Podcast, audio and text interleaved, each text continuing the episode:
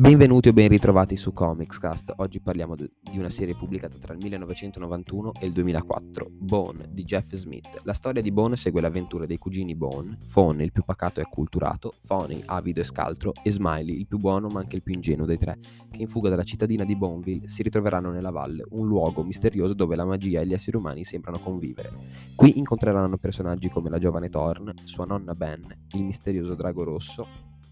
il barista Lucius e soprattutto entreranno nelle mire del Signore delle Locuste e delle sue creature ratto, creature mostruose con una passione per le quiche. Jeff Smith con Bonnie mette in piedi un'opera singolare. All'inizio, infatti,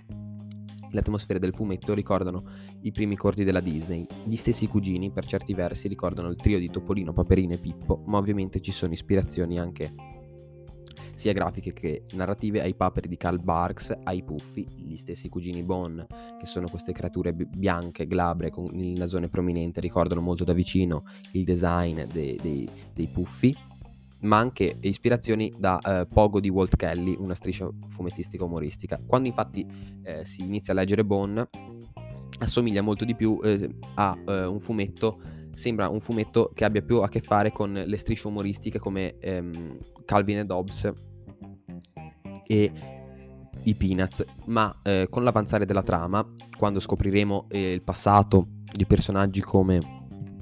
la nonna, nonna Ben, eh, il barista Lucius, i misteri che si c'erano dietro i draghi, il, eh, il, il, il, destino della giovane Thorn e soprattutto cosa c'entrano i Bon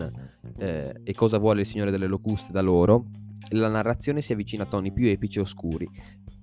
Questo cambiamento però ovviamente non è un cambiamento repentino, ma è un cambiamento che Jeff Smith sa costruire perfettamente sin dalle prime pagine, solo che eh, il lettore tende a non notarlo o comunque a farci meno caso per via delle gag e che sono appunto la parte fo- eh, fo- focale almeno all'inizio dell'opera. Bone infatti è un fumetto di avventura che unisce personaggi novecenteschi, nel senso che i cugini Bone ragionano come persone del XX secolo. La stessa Boneville da cui provengono sappiamo che non viene mai mostrata all'interno dell'opera, ma sappiamo essere una cittadina dove ci sono cose come la pubblicità, le merendine, eh, la carica di sindaco le, e le elezioni, è completamente diversa dal luogo in cui loro giungono. Infatti la valle è un luogo eh, rurale ehm, e molto più semplice. Infatti questi personaggi novecenteschi vengono calati all'interno di un contesto fantasy dai toni tolkieniani. Molte delle gag, infatti, dei momenti più divertenti nascono appunto da, proprio da questo tipo di contrasti tra i personaggi, con questi modi diversi di, di, vivere e intendere la vita. Vediamo come per esempio Von Bone, il più acculturato dei tre e anche appassionato di letteratura, ammorbi durante i viaggi i suoi compagni con la lettura del suo romanzo preferito Moby Dick, ma anche come Smiley, eh, appena arrivato nella valle cerchi eh, merendine che all'interno della valle non, non, nessuno sa cosa siano, oppure eh, Foney che eh, durante i suoi magheggi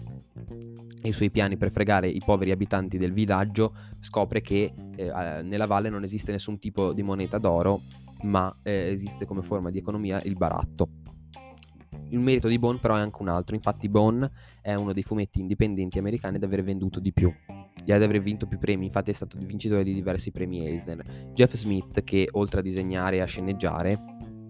autoproduce la sua opera, fondando la casa Cartoon Books e riuscendo a far pubblicare la maggior parte dei numeri della serie, fino a quando poi non verrà presa in mano per i numeri conclusivi dalla Image Comics. Qui in Italia invece il volume è pubblicato in un um, tomo della Bao Publishing, assolutamente conveniente, a un prezzo convenientissimo, che raccoglie all'interno tutti i numeri della serie. L'episodio di oggi finisce qui. Vi ricordo come sempre di condividerlo il più possibile e di seguire la pagina Instagram comics-cast. Io vi saluto e vi do appuntamento al prossimo lunedì.